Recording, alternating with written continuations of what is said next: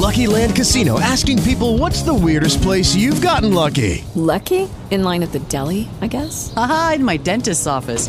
More than once, actually. Do I have to say? Yes, you do. In the car before my kids' PTA meeting. Really? Yes. Excuse me, what's the weirdest place you've gotten lucky? I never win and tell. Well, there you have it. You can get lucky anywhere playing at LuckyLandSlots.com. Play for free right now. Are you feeling lucky? No purchase necessary. Void where prohibited by law. 18 plus. Terms and conditions apply. See website for details.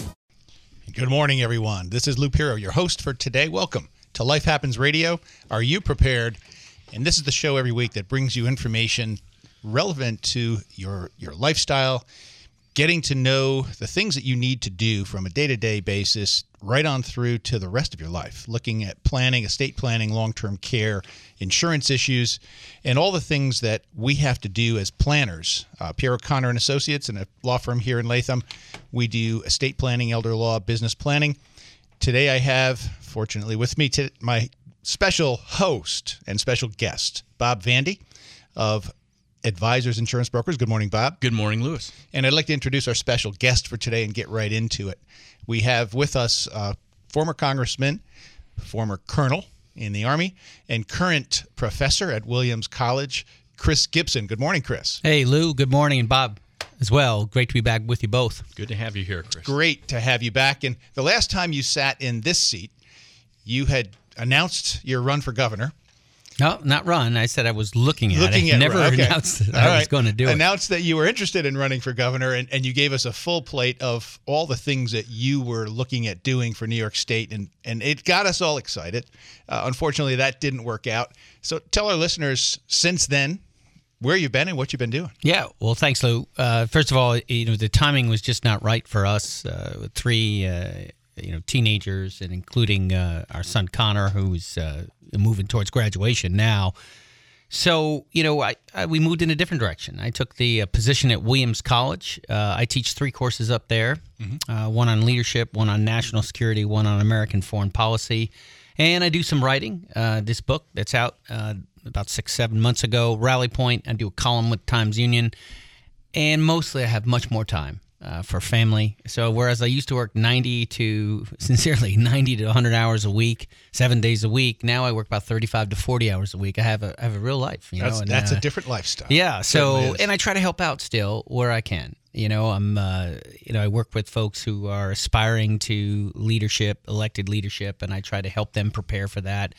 And I'm still involved in veterans issues. Uh, I, I'm on a board um, with Springbrook, which helps, uh, you know, souls with uh, with intellectual and physical disabilities, and and and uh, so you know that's a great service as well. So life is still full, but it's just uh, different in terms of our, our priorities. you Mm-hmm. Not know, that really- hectic pace. Yeah, no, that's really good. you were a congressman, and uh, you know I talk to people around the community, and everybody says, "Well, boy, we really lost one that was one of the good ones." And Lord knows there's a swamp down there. Yeah, that- there is. That we need good people. But you you made a pledge, three terms and out, and and you stuck to that. Well, I, I definitely believe in term limiting uh, our elected leaders. We were never meant to have a permanent political class. I mean, uh, I say this argumentatively, but if, you know, with a permanent political class, how's that any different from a king or queen? This is always meant to be a government of the people, by the people, for the people. And to do that, we need to inspire young folks uh, to come forward to serve us for a period of time. That's partly why I'm still involved in this and mentoring. Uh, Jake Ashby, for example, is a, a veteran uh, who now is in elected office. He's uh, he's assemblyman from the 107th district, but he's an example of somebody who I worked with a little bit over the past uh, year, year and a half, and I'm excited to see his future. It's just one example. So, but I do think we need citizen legislators. If we're going to sort through these problems, we have to have people who understand our our challenges Yeah. here. I And if we have a permanent political class, they're completely disconnected from that. when New York State went to a permanent legislature, Malcolm Wilson was here, and his quote was, "There goes the neighborhood." Yeah. Because now you have permanent career politicians, and Well- a, a career politician is out to do one thing: Well, get reelected. Well, I mean, you know, in one sense, it makes sense, right? Because all of us, to a degree, we're all pursuing our interests. That's part of what you know the Adam Smith sort of philosophy of a free society. So we get that on the one hand, but on the other hand, if there aren't checks against that, then you know their number one priority is going to be reelection. And so, you know, this is why I think the term limiting is really important. By the way, that's not the only um, uh, reform that Yeah. I bring forward in this book. And we're going to get Point. into the book in, Yeah. in depth. But uh, but term limits is one of them. But you know, Mm-hmm. you need independent redistricting. You need campaign finance reform of the right kind. You need lobbying bans. All these things need to come together because we need to restore confidence and faith in in this self uh, governance. So our government has become so hyper partisan. Mm-hmm. And I think there are a lot of reasons for that. Partly what you just said, because we've allowed the system to become a primary system. And the primaries have become the elections, and the primaries are controlled by by fringes, not fringes, but the outside elements of the parties. And the center doesn't really have that voice that it used to have when we had fair elections and, and campaign limits. I'll tell you, Lou. I mean, it really. There are several factors bearing on the problem, but the most uh, significant of all of them is how we draw the lines. So, you know, all the story today is about the hyper partisanship, and there's too much of that. But you miss the bipartisan collusion that goes on behind closed doors every 10 years. Because after we count all the Americans, the, the, the uh, Constitution requires us to then go through a reapportionment and a redistricting process. It is captured by career politicians in the state house who draw the congressional lines to protect to protect incumbents. And that used to be done through the courts. Uh, no, there's a storied history about this, but uh, but the fact of the matter is, over time now, uh, it has been captured, and so we now draw these lines to protect incumbents at all costs. That's why you wonder how does you know we get these districts that look ridiculous. I mean, it's just you know one just follows I-85 down in uh, North Carolina. I mean, there's one in Illinois that's just uh, it's unbelievable. Looks sawtoothed. If Uh, it's just at it on the map. unbelievable. And, and the reason why, again, is because they are solely focused on drawing lines to protect incumbents. We have this illusion that we pick our representatives when too often representatives pick their voters Mm-hmm. through this process. Mm. Needs to change. Here's why. Because, you know, when this gets done, when the smoke clears from this, those representatives, they already know that they're not going to face a competitive election in November. Right. But they could face a competitive election in the spring if they're seen as coming to the center. So, you know, my issue, I'm strongly principled. I got some strong views. We'll probably get into them here in Rally Point. Mm-hmm. But at the end of the day, you got to balance your budget. You got to pay your bills. You, the train's got to run on time. You know, this is sort of the military ethos coming out in me. But Well, also conservatism, Absolutely. which has been just tossed aside. Well, it has been, and but you know, this conservatism I have is really steeped in founding principles. Yeah. Founding principles themselves in the 18th century were decidedly liberal. Liberal in the classical sense, in that it believed in you. It believed in the listeners. It believed in people. We did we put our faith in people, not in governments. And you know what's happened over time is we've seen this thing evolve in ways that are really not helpful to us as a body politic. We have seen power consolidated, not dis, not dis, uh, dispersed as initially was supposed to be. It's been consolidated into the executive branch, and we've seen presidents from both political parties take us off to war without the consent of the governed. We know we largely no longer do significant political change through this process of rule of law. We now hand it over by fiat to executive orders and actions, and hopefully we'll have a chance to explain why that is. This is not just an academic point. It's te- this is Memorial. Memorial Day weekend. So let's talk about one of our country's greatest soldiers. And I love this part of the book, George Washington. Yeah. Uh, one, our founding president. Yeah. And his beliefs of Yeah. what the presidency should be. And, and you likened it back to a, a Roman soldier who came in off the farm to battle in Rome. I love your history and the historical Cincinnatus. allusions in the book. And folks, if you haven't read Rally Point, go out and get it. Congressman Chris Gibson talking about not only what's happening today, but comparing it and, and giving us a historical perspective. So George Washington, one of my favorite characters in American history. absolutely. Well, a couple things on this. Uh, first of all, a real, a true servant. I mean, a reluctant servant. I mean, he really was very comfortable being on his farm, like Cincinnatus, was happy to live out the rest of his days there. And, you know, what actually got him off the farm, I'm talking now 1787, was Shays' Rebellion, which, which happened not far from here. I mean, we had, we had one independence and we had liberty and, and we had chaos. We had liberty and chaos, and we were really struggling. We couldn't pay our bills.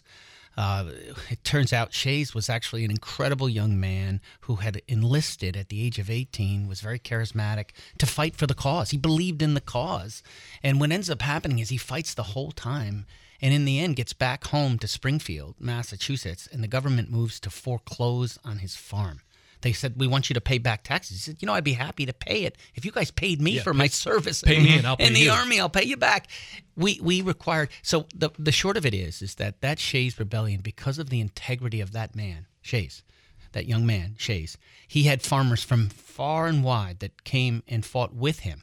When Washington got word of all this, he said, I'm going to have to go to Philadelphia because we had to find a way to address the circumstances. We had we had all kinds of i domestic intranquility. So Washington gets up off the farm again and goes to Philadelphia. In this section of the book, I call it the spirit of Philadelphia. Certainly, the first uh, instantiation of that was the Declaration of Independence, but then it's the Constitutional Convention. This is so important to understanding why we're in trouble today. Yeah. Because we've drifted from this because there I think there's a fundamental misunderstanding about the Constitution. The constant Constitution itself was meant to bring a balance between liberty and security because we had liberty and we didn't really have security. It was meant to arrange the relationships to protect our liberty that we wouldn't have an overreach on the part of any institution of government. But ultimately, they put together a document, the Constitution, that itself was a compromise. And it was meant to drive compromise. And the reason why is we were trying to escape history. The history of political change before us, before the United States of America, was violent. And we said it doesn't have to be like that. We can we can have peaceful evolutionary change if we commit to rule of law. And what's happening now is we're moving away from rule of law. Peace through strength and domestic tranquility. George Washington, uh, in his farewell address, he warns us against several things, but he certainly talks about the problems we're going to have. You know, he said, look, we did something incredibly special, and we're going to be a target. Mm-hmm. Because we, the heads of state of Europe gave us no chance. This will never work out. The idea that we could govern ourselves was crazy talk back then. We were mostly farmers. And so Washington said, they're going to want to take us down because once they see us survive and then flourish, we're going to be a threat to the kings and the queens and the whole order, the old order. And so Washington said, be very careful with alliances. He says, if you end up entangling yourself, you're going to end up in world wars that are not in the interest of Americans, not putting America first, not protecting citizens, and draining on the treasury. He warned us against entanglements. The other thing he warned us against was partisanship was parties themselves because of how it would lead to disunity. Look, Washington Judy was boring. Hello. Then Judy discovered ChumbaCasino.com. It's my little escape. Now Judy's the life of the party. Oh, baby, Mama's bringing home the bacon. Whoa, take it easy, Judy. The Chumba life is for everybody. So go to ChumbaCasino.com and play over 100 casino style games. Join today and play for free for your chance to redeem some serious prizes. ChumbaCasino.com. No purchase necessary. Void where prohibited by law. 18 plus terms and conditions apply. See website for details.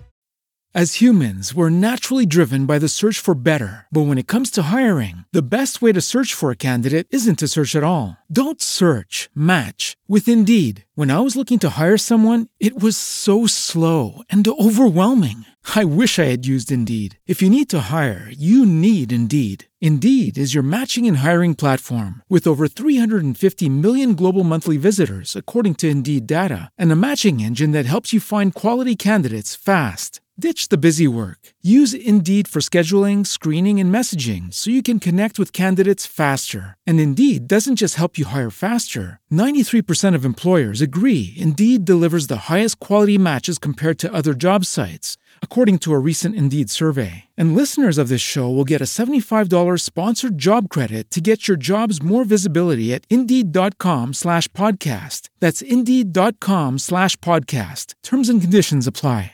was sage. He was wise in his advice to us then, and it still applies. In fact, arguably more now than ever. I hate to do this, but today. we're going to take a short break.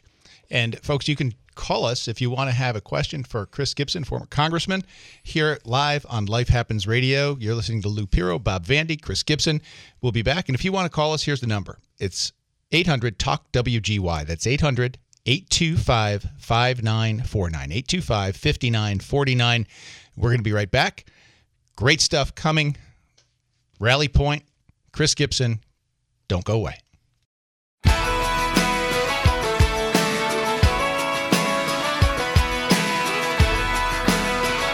Welcome back to Life Happens Radio. Are you prepared? Today we're talking about government. We're talking about philosophy. We're talking about history with former Congressman Chris Gibson. Uh, and again, you can give us a call if you want to join in the conversation 800 825 5949. And Congressman Gibson wrote a book, Rally Point Five Tasks to Unite the Country and Revitalize the American Dream. And at the last session, we were talking about George Washington and the founding fathers and the prediction that this democracy is a gift, not a right, and something that we have to work for. Every generation, every generation has a responsibility to renew the social contract. And really, this is my, you know, I'm answering a calling here in this book, Rally Point, because I believe that, you know, we're in real challenges right now. I mean, clearly you, you watch the news and you see the talk about the divide. I mean, that's certainly concerning to me, but I'm concerned about some deep issues that we have, the, the problems we're having with deficit and debt, and what that could mean to all of us. I'm concerned about uh, even the state of self governance. We have handed over so much power into the executive branch. It was never meant mm-hmm. to be like this. Well, just this week, meetings with the Department of Justice and well, and looking at law and and the the legal department that's supposed to have independent judgment well, what's your take? It's a concern, the whole piece of this. But here, let me just say this because there's a temptation today because so many people view this through the lens of partisanship. So it depends on what your partisanship is, right? So I've watched this happen. I was a soldier for many years, but you know, as the first Republican ever in my family, I remember shuttling back and forth to Iraq and I remember hearing the left talking about George W. Bush. They said he is he is basically governing by fiat. You know, we got this Gitmo, we got this enhanced interrogation. None of this was voted on by the Congress. They said, look, he's doing these signing statements. Essentially, this is all executive orders and actions. And I right. remember even as a Republican saying, you know, they got a they got a point. This is supposed to be uh, a representative democracy, a republic, right? So here's what happens. A few years later, Barack Obama's president, and I'm in the chamber now, I'm a member of Congress, and President Obama urged the Congress, he said, Congress, I urge you to act.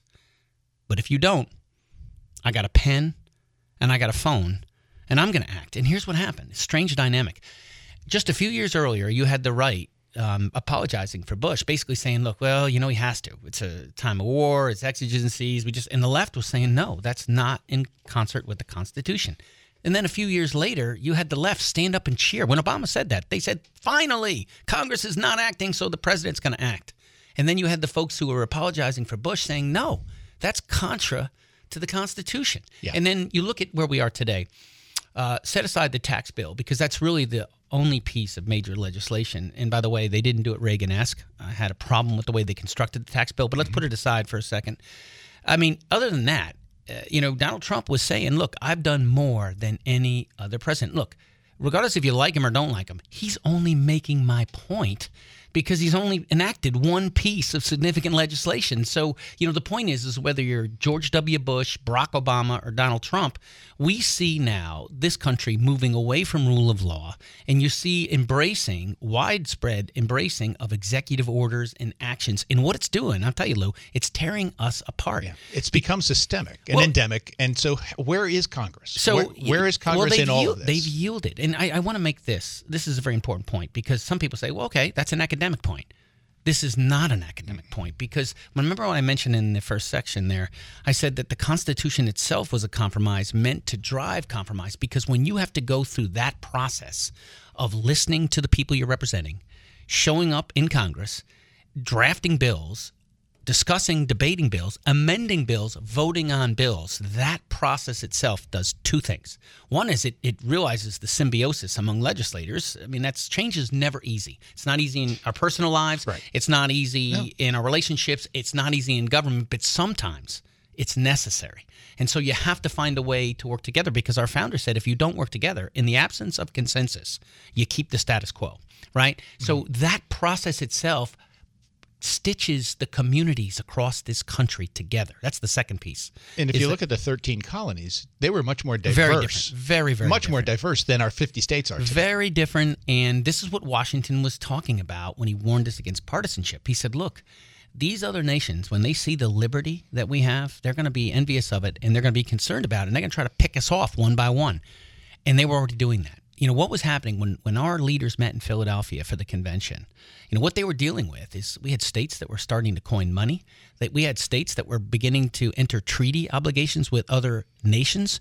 And our founders realized we're coming apart. We were truly a confederacy. I know that word today conjures up, you know, uh, the 1860s, but we were the articles of confederacy. I mean, we were we were a confederacy. That is, we put the large part of sovereignty.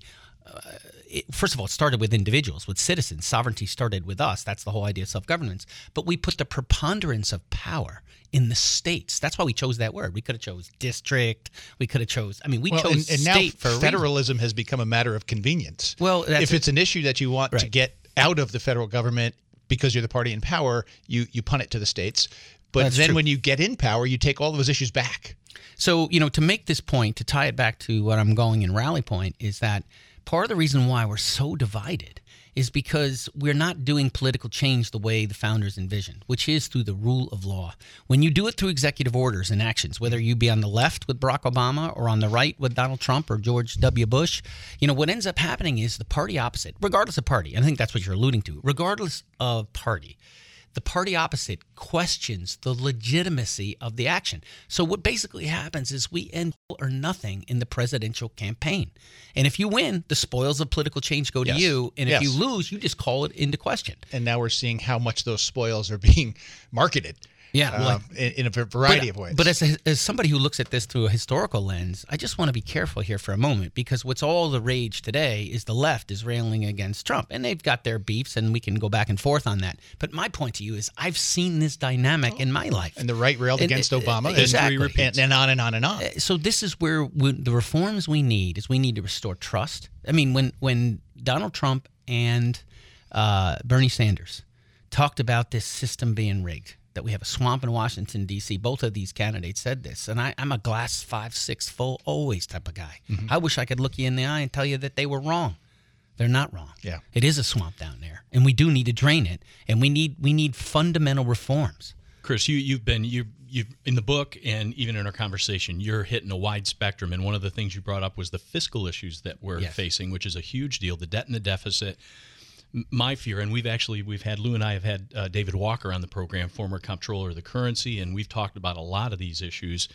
I wonder if we've reached a point, and I don't know if we'll have a chance to have you fully answer this before the break, but I wonder if we reached a point where we just rule by crisis. You know, the proverbial kicking the can down the road. Has it become so habitual that Yeah. it, it- we anticipate it and Look, therefore we accept it? There's one bill that could actually begin to right the ship here. It was the Simpson Bowles Deficit Reduction Commission. We talked I voted for that bipartisan budget, uh, which was fiscally uh, conservative but necessary. We had 38 votes in the entire U.S. House. Scary.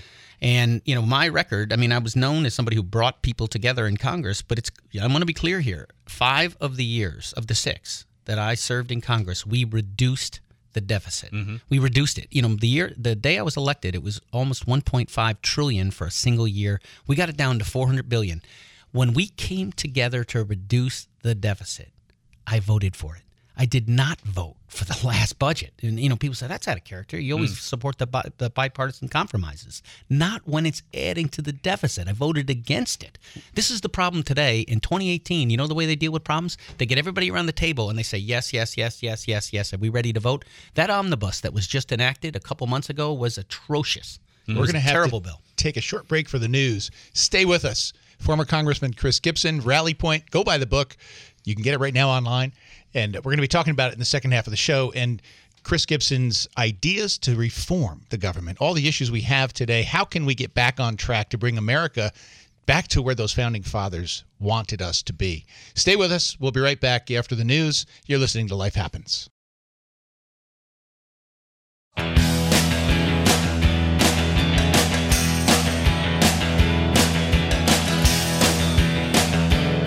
Happy Memorial Day weekend, everyone. You're listening to John Life Cougar Happens Mellencamp Radio. right there too.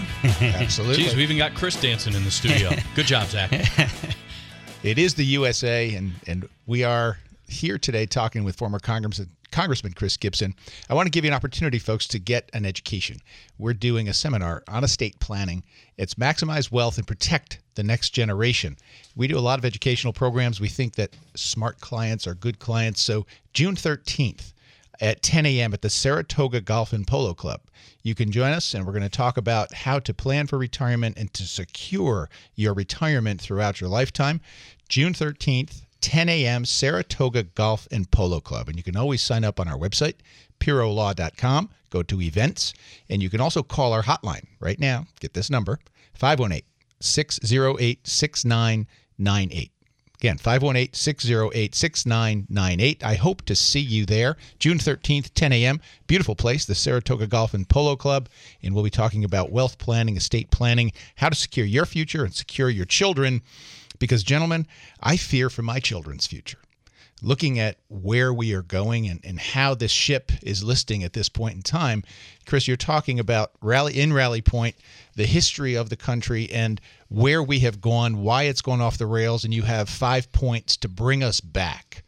So the deficit is certainly one of the major issues Yes. and not only the deficit because we're at 21 trillion i believe Yes. right now but as as bob said david walker the former comptroller general has been on the show a couple of times part of the group that you and i have both supported as has bob no labels and the problem solvers caucus down in washington david walker was one of the founders of that but he's one of the most astute people and you mentioned balancing the budget he was there the last time it happened Yeah. under clinton with newt gingrich on one side bill clinton on the other and they compromised Yeah. to balance the budget. But Step into the world of power, loyalty, and luck. I'm gonna make him an offer he can't refuse. With family, cannolis, and spins mean everything. Now, you wanna get mixed up in the family business. Introducing The Godfather at ChumbaCasino.com. Test your luck in the shadowy world of The Godfather slot. Someday, I will call upon you to do a service for me. Play The Godfather now at ChumbaCasino.com. Welcome to the family. VGW Group. No purchase necessary. Void where prohibited by law. See terms and conditions. 18 plus. As humans, we're naturally driven by the search for better. But when it comes to hiring, the best way to search for a candidate isn't to search at all. Don't search, match with Indeed. When I was looking to hire someone, it was so slow and overwhelming. I wish I had used Indeed. If you need to hire, you need Indeed. Indeed is your matching and hiring platform with over 350 million global monthly visitors, according to Indeed data, and a matching engine that helps you find quality candidates fast. Ditch the busy work. Use Indeed for scheduling, screening, and messaging so you can connect with candidates faster. And Indeed doesn't just help you hire faster. 93% of employers agree Indeed delivers the highest quality matches compared to other job sites, according to a recent Indeed survey. And listeners of this show will get a $75 sponsored job credit to get your jobs more visibility at Indeed.com slash podcast. That's Indeed.com slash podcast. Terms and conditions apply. The the number that he throws at us is the unfunded mandates. Mm-hmm. Yeah. Seventy-five trillion dollars. This is Medicare, veterans We- we- benefits, Social Security. How do we get back to where this is reality? Well, let me just say this to tie it back to the American dream, you know, to put a finer point on the American dream, because it means sometimes different things to different people, but generally speaking, the American dream has meant two things to most Americans. First is, is this pursuit of happiness. This was very radical. In fact, uh, when you look at the natural rights that come from God, life, liberty, and the pursuit of happiness, arguably the most radical was pursuit of happiness because before our country, you were born a serf, you die to serf. Right. That's the way it was. That's just, we said no. You have a God-given right to your own potential. You have the right to that. That is government's responsibility is to secure that right, and then you rise as hard as you can, as hard as you work, and everything else. Which in the book, by the way, you term it promote a flourishing life. A flourishing so a life. about yeah. Absolutely. There's a whole chapter. That's one of the tasks we Mm-hmm. need to really work on is is that's the economy, right? But that was only one half of the American dream. The other half of the American dream was always that we wanted to set up our children to be in a stronger position than wh- where we started. Mm-hmm. Okay? So, you know, people think, well, you know, this spirited discussion, this divide we have now, I mean, you know, maybe this is the worst ever. Well, we fought a civil war. We've had divide before, and if you didn't think we did, we had spirited conversation, look at the election of 1896. Unbelievably spirited. I mean, it's just incredibly how active in, in how many people voted. But here's one thing: regardless of whether you were a Democrat and Republican in 1896, the idea that you would spend a trillion dollars more than you take in was cr- nobody would ever do it because of the American dream. We mm-hmm. can have all kinds of fights and we can quarrel about what we should spend money on, not spend money on, levels of taxes. But 120 years ago, 150 years ago, it never would occur to anyone that we would run deficits like this because part of the American dream is you never do that to your children. And now, unfortunately, both parties have taken uh, leave of their senses. And so I want to just tell you that this deficit and debt is as big a problem as we've ever faced. And you know what we're looking at now. I mentioned that you know we we basically I believe we grabbed Obama by the scruff of the neck and we dragged him back to about 400 billion. Still too high, but we were within arm's length of a balanced budget. Five straight years of deficit reduction. You know, just like when you mentioned uh, Clinton and Gingrich, look, Republicans would say, well, you know, Clinton only did it because he had a Republican Congress. I look at the Constitution. He was the president of the United States, Clinton, and he signed it. So he does get part credit. Sure. He signed it. So that's what we needed to do. And we reduced that deficit to 400 billion. Where's it today? Well, at the 30 September mark of this year, of 2018, it's going to be almost 900 billion. This is under unified Republican government, and we're doubling the deficit. By the way, deficit next year is going to be over a trillion. And if we do nothing, it's going to be over a trillion as far as the eye can see. Mm-hmm. You know, when you look at that and you look at what we're paying, so what does that all mean, right? Is this all just money? We have to in, we have to pay interest. We have to pay to service that debt. Mm-hmm. So right now we're spending over a half trillion dollars a year on nothing but interest. Just as I think if you at home, if you had a credit card and you didn't pay the balance off, you're paying a half trillion dollars. We are scheduled to pay over a trillion in just interest charges. Yeah. Within a decade, within eight years. It's a snowball going down the hill, and it just keeps getting. So what do we do? I think what we have to do is recognize that the Simpson Bowles Commission that came forward, that had representation across the ideological spectrum and across the partisan divide, came forward with a fiscally tough plan.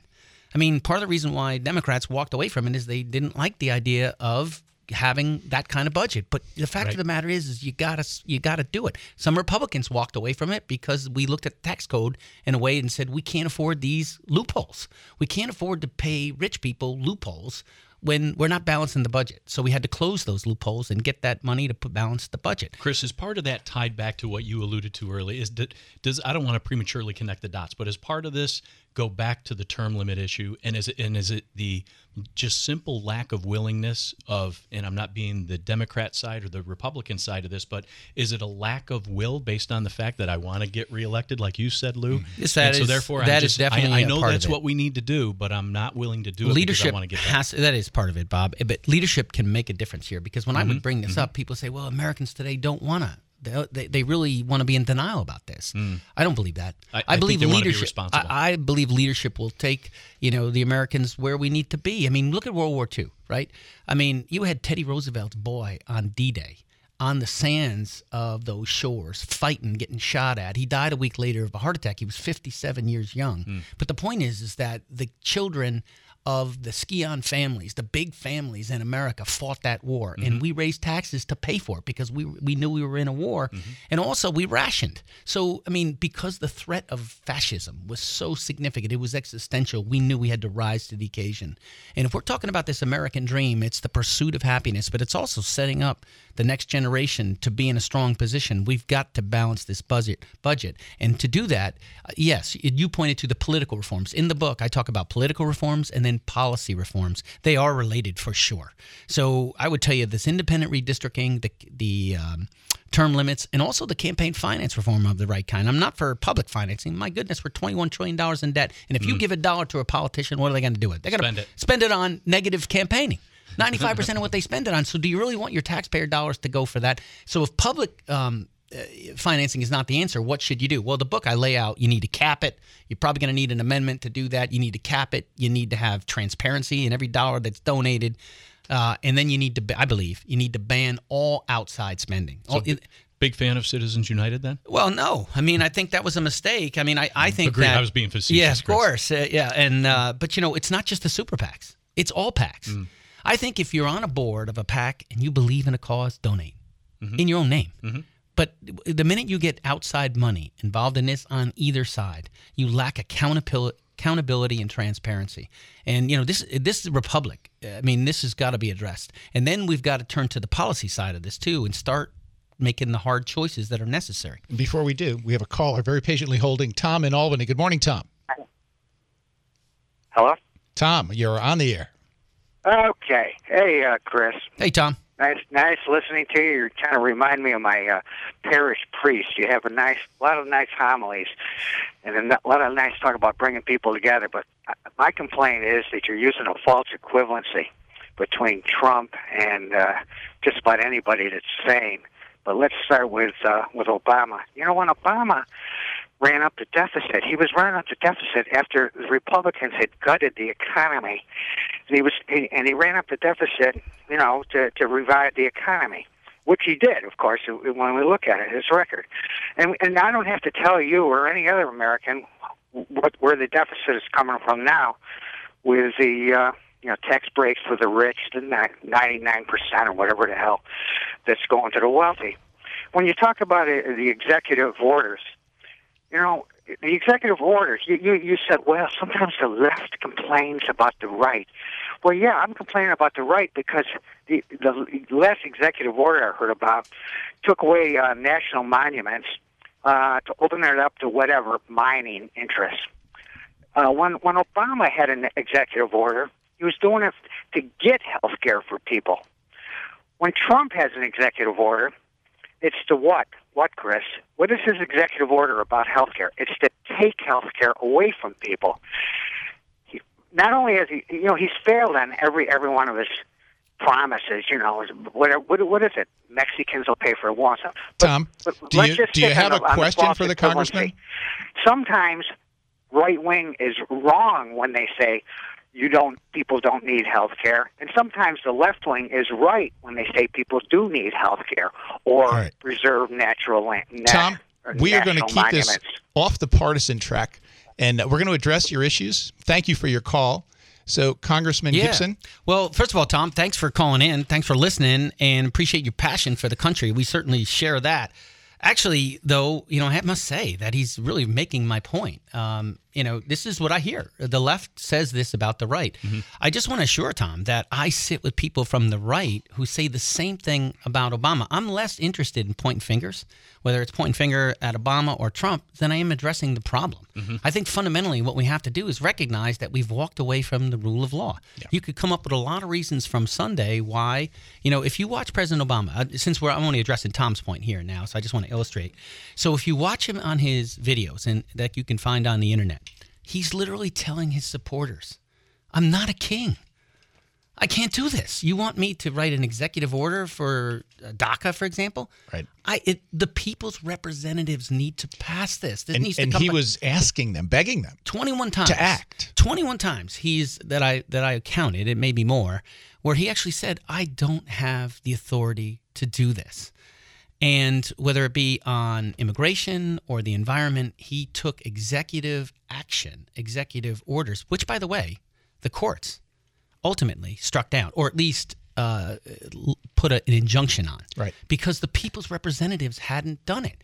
So, you know, this is my point: is that if you're frustrated, you've got to take the Congress back. If you believe that you know we need to have certain policy, the kind of policy that uh, President Obama was advocating for, you've got to earn it. You've got to, you got to win the Congress. If you don't, I mean, this is really what the founders were addressing. Yes, they knew that there would be all kinds of efforts to try to take the control of government to do certain things, but they said, in the absence of consensus, you keep the status quo. And and the mm-hmm. bicameral, you, you got to work together. The bicameral houses yeah. were developed to give local representation through the House and statewide representation absolutely through the Senate. But, and just to show you that I want to that I'm principled about this and not partisan. I mean, the same thing. You know, Trump talked about the refugee ban, right? Look, if you believe in what President Trump was coming forward, he should have worked with the people's representatives. Yes, and he should have said, "Look, we've got some challenges here with." Uh, you know the veracity of some of these uh, applications for asylum, and you know he should have actually changed law rather than issuing an executive order for this. Because as soon as he did, the same dynamic, not the same policy, the same dynamic happened. As soon as Trump issued the executive order, his deepest supporters stood up and cheered. They said, finally, it's happening. Right. But they don't realize that that's the same thing when Obama supporters, right. when he did this. I mean, this is why I'm saying this pulls the country apart. So we're getting whipsawed. It, whip- and, and when one party's in power, it, it goes to the right. When the other party takes power back, it goes to the left. And Our, the, motto of the organization that you were a spokesperson for is "Not left, not right, forward." Well, and for the people. So and, you know, the point is, is that we use the Constitution, which it really is a buttress for rule of law. Mm-hmm. Which, by the way, it's worth mentioning once again that the significance of it is we escaped history. I mean, the history of political change before us was violent. All violent. And we said it doesn't have to be like that. We can have peaceful evolutionary change where right. we can have spirited debate. I'm not trying to, for a moment, homogenize thought. I mean, we, we're actually proud of the fact that we have different thoughts and it's, it's our. Strength. It is. I do believe that. It is. But, but and you were co-chair of the Problem Solvers yes. Caucus, and it, tell our listeners what that is. And I, to me, that's become kind of a microcosm of what the entire Congress is supposed to be. Well, really, what we were trying to do is there was first the first rule was that you don't have to check your principles at the door. I mean, if there's any ten, di- if there's ten different issues and we disagree on seven, we spend about one minute talking about the seven things we disagree, and we spend 59 minutes on the three things we agree upon. So I'll mm-hmm. give you an example. As with co-chair, I mean, one of the issues very passionate to me was veterans. Right? How are we going to make sure veterans get the right kind of care, the right kind of tools that they can move forward? So you know, one of the things I saw leaving the army is the two software systems. We had the DoD software system, we had the VA soft, uh, software system. They couldn't talk to one another, and so what it meant for veterans is is when they got home, and say they had mental health challenges, and they walked in the door to the VA. Their medical records didn't follow them. And I talked to some bureaucrats. They're like, well, that's no big deal. They can just reconstruct the medical records. I told them, I said, do you know how hard, as a commander, it was so hard for me to inspire a paratrooper to go to get help because the first thing they tell you is, I don't need help. I don't need help. It's like, man, you mm-hmm. blacked out three times. Mm-hmm. You got you got challenge. You're a good, good man. You're a great paratrooper. You need help. And finally, inspiring them. If you don't, if that medical record doesn't follow them, and they say, well, they can just reconstruct it. That may have been eight or ten sessions with a social worker. They're not going to do it. They're going to walk in the door and they say, "Well, now we're going to reconstruct your mental mm-hmm. health history." They, they, it was uh so hard for them to do that in the mm-hmm. first place. Mm-hmm. Some of them cried, and the, I mean, it's just really hard to open up themselves to be. Able, and they say, "Now you got to do that all again to document it." They mm. just walk out. So mm. I'm telling you, the no labels. Uh, we actually did this. We drafted a bill, and interestingly enough, we got the Secretary of Defense and the the VA Secretary to come in and say, "We don't actually need the bill because we've agreed to do it." Well, this happened. We said, "Oh, okay, all right, then we'll hold we'll hold on the bill." Three months later, both those secretaries come back and say, "Oh well, we got a million reasons from Sunday. Well, we're not going to do it." We said, "You sons of a guns, you know, you cost us." Th-. We put it in law, and President Obama did sign that. Yep. And now you're in 2018, and they're actually moving. They're in. They're hitting their milestones. The first of which was in December of 16. And within a couple years, you're going to have a fully integrated software system between the DoD and the VA, and that happened because of the No Labels Caucus. I was the uh, co-author of that bill. Great place to take a short break. And when we come back, we're going to talk about your recommendations, Congressman Gibson, for bringing us back to that point, that rally point where we can all work together in the same direction. You're listening to Life Happens Radio. Your host, Lou Pierro, here with co host Bob Vandy, former Congressman Chris Gibson. Stay with us for the last segment. We'll be right back after this short break.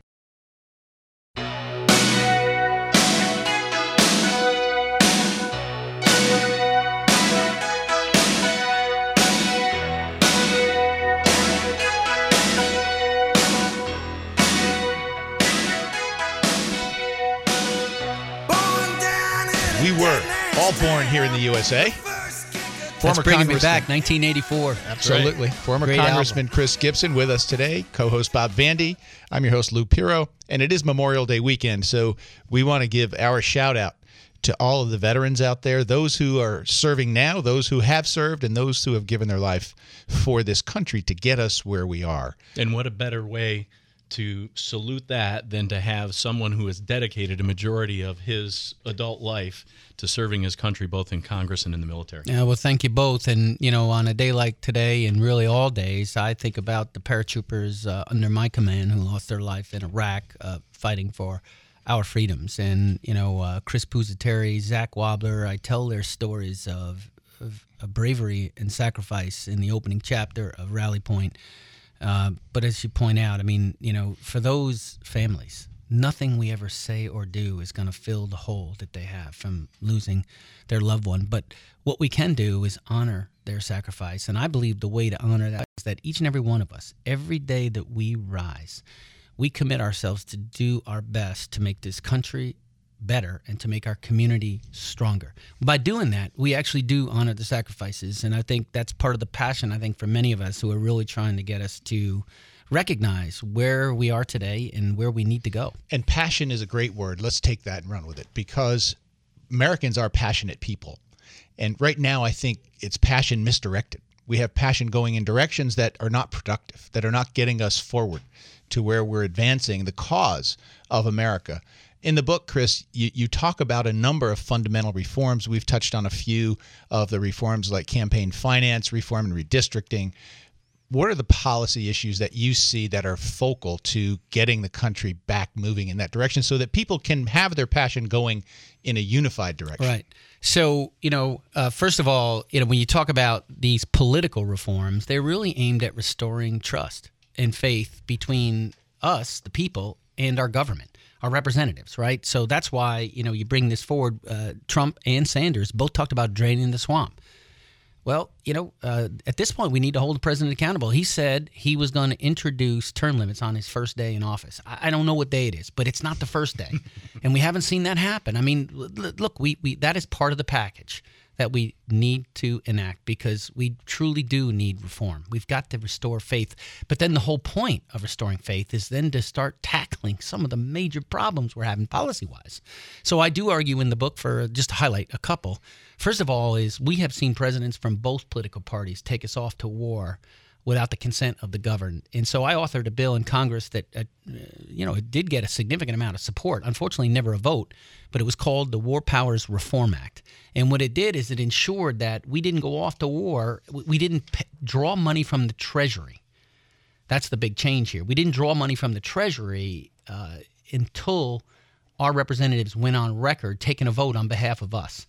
So, you know, that's what's different from the War Powers Resolution that you know that was enacted over Nixon's veto in 1973 is the War Powers Reform Act actually puts teeth to it. It actually prohibits them from drawing on the Treasury until we've had that vote. So I think we need to do that uh, because, you know, we've got to, war powers are solemn and very important, and nothing speaks more to a people than what they defend.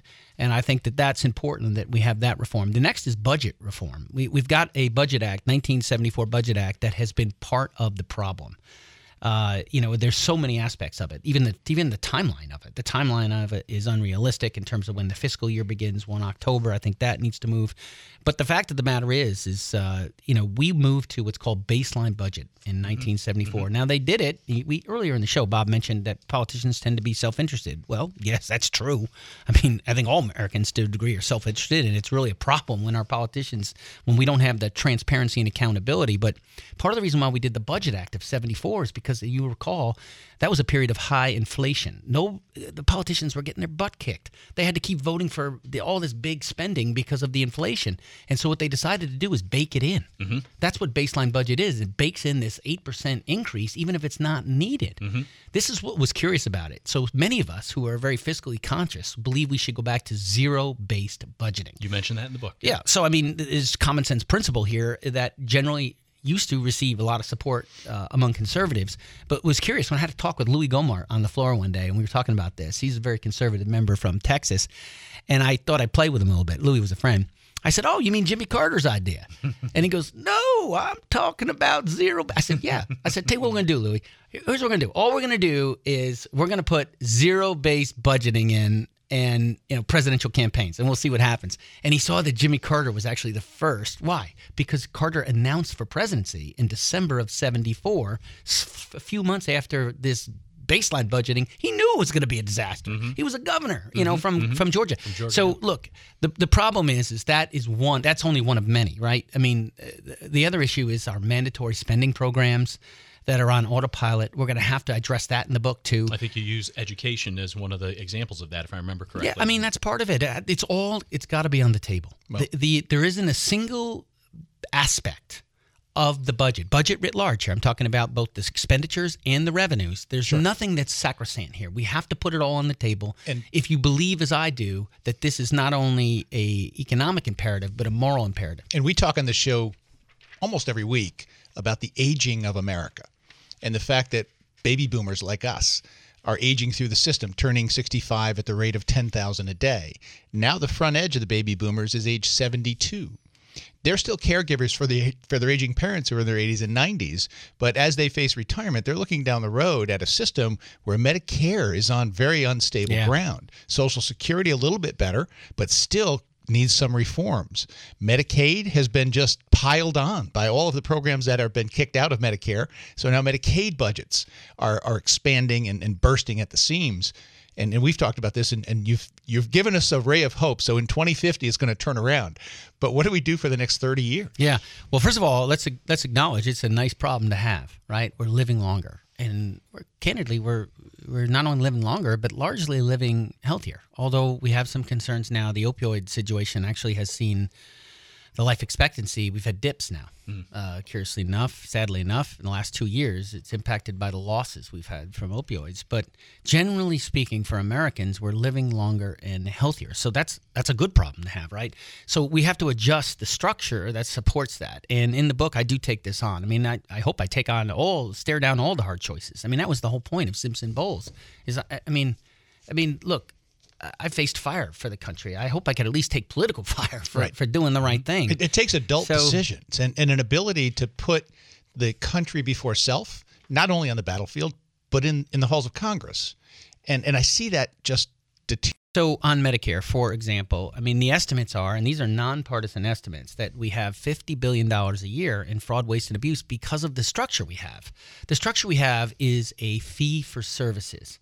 So at one point, one of our TV channels, they had this uh, sort of like you paid for it. Uh, this is not the local one. I know Greg Floyd does a great job on this, but this was a national look, right? And what we found is we, the people, there was a hospital in Texas, and they bought a whole bunch of expensive kit. It was, you know, really good kit, but then they didn't have a plan, plan to pay for it, so they just set, started sending in bills to us for the Medicare, and the government paid it. So, you know, this is why I've been a supporter of putting more transparency and accountability. And this is why the Medicare Advantage, quite frankly, Medicare Advantage, we have we've come in forty percent under budget. I mean, it's I think picking that's up, one and that example. is one of the bright spots. Yeah. Boy, that hour flies. Yeah, no kidding.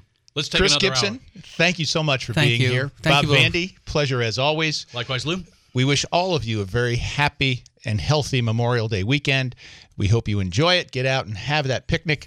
We'll be back again next week. You're listening to Life Happens Radio. Are you prepared on Talk Radio 10 a.m. 1031 FM? Have a great weekend. With Lucky Land slots, you can get lucky just about anywhere. Dearly beloved, we are gathered here today to. Has anyone seen the bride and groom? Sorry, sorry, we're here. We were getting lucky in the limo and we lost track of time. No, Lucky Land Casino, with cash prizes that add up quicker than a guest registry. In that case, I pronounce you lucky.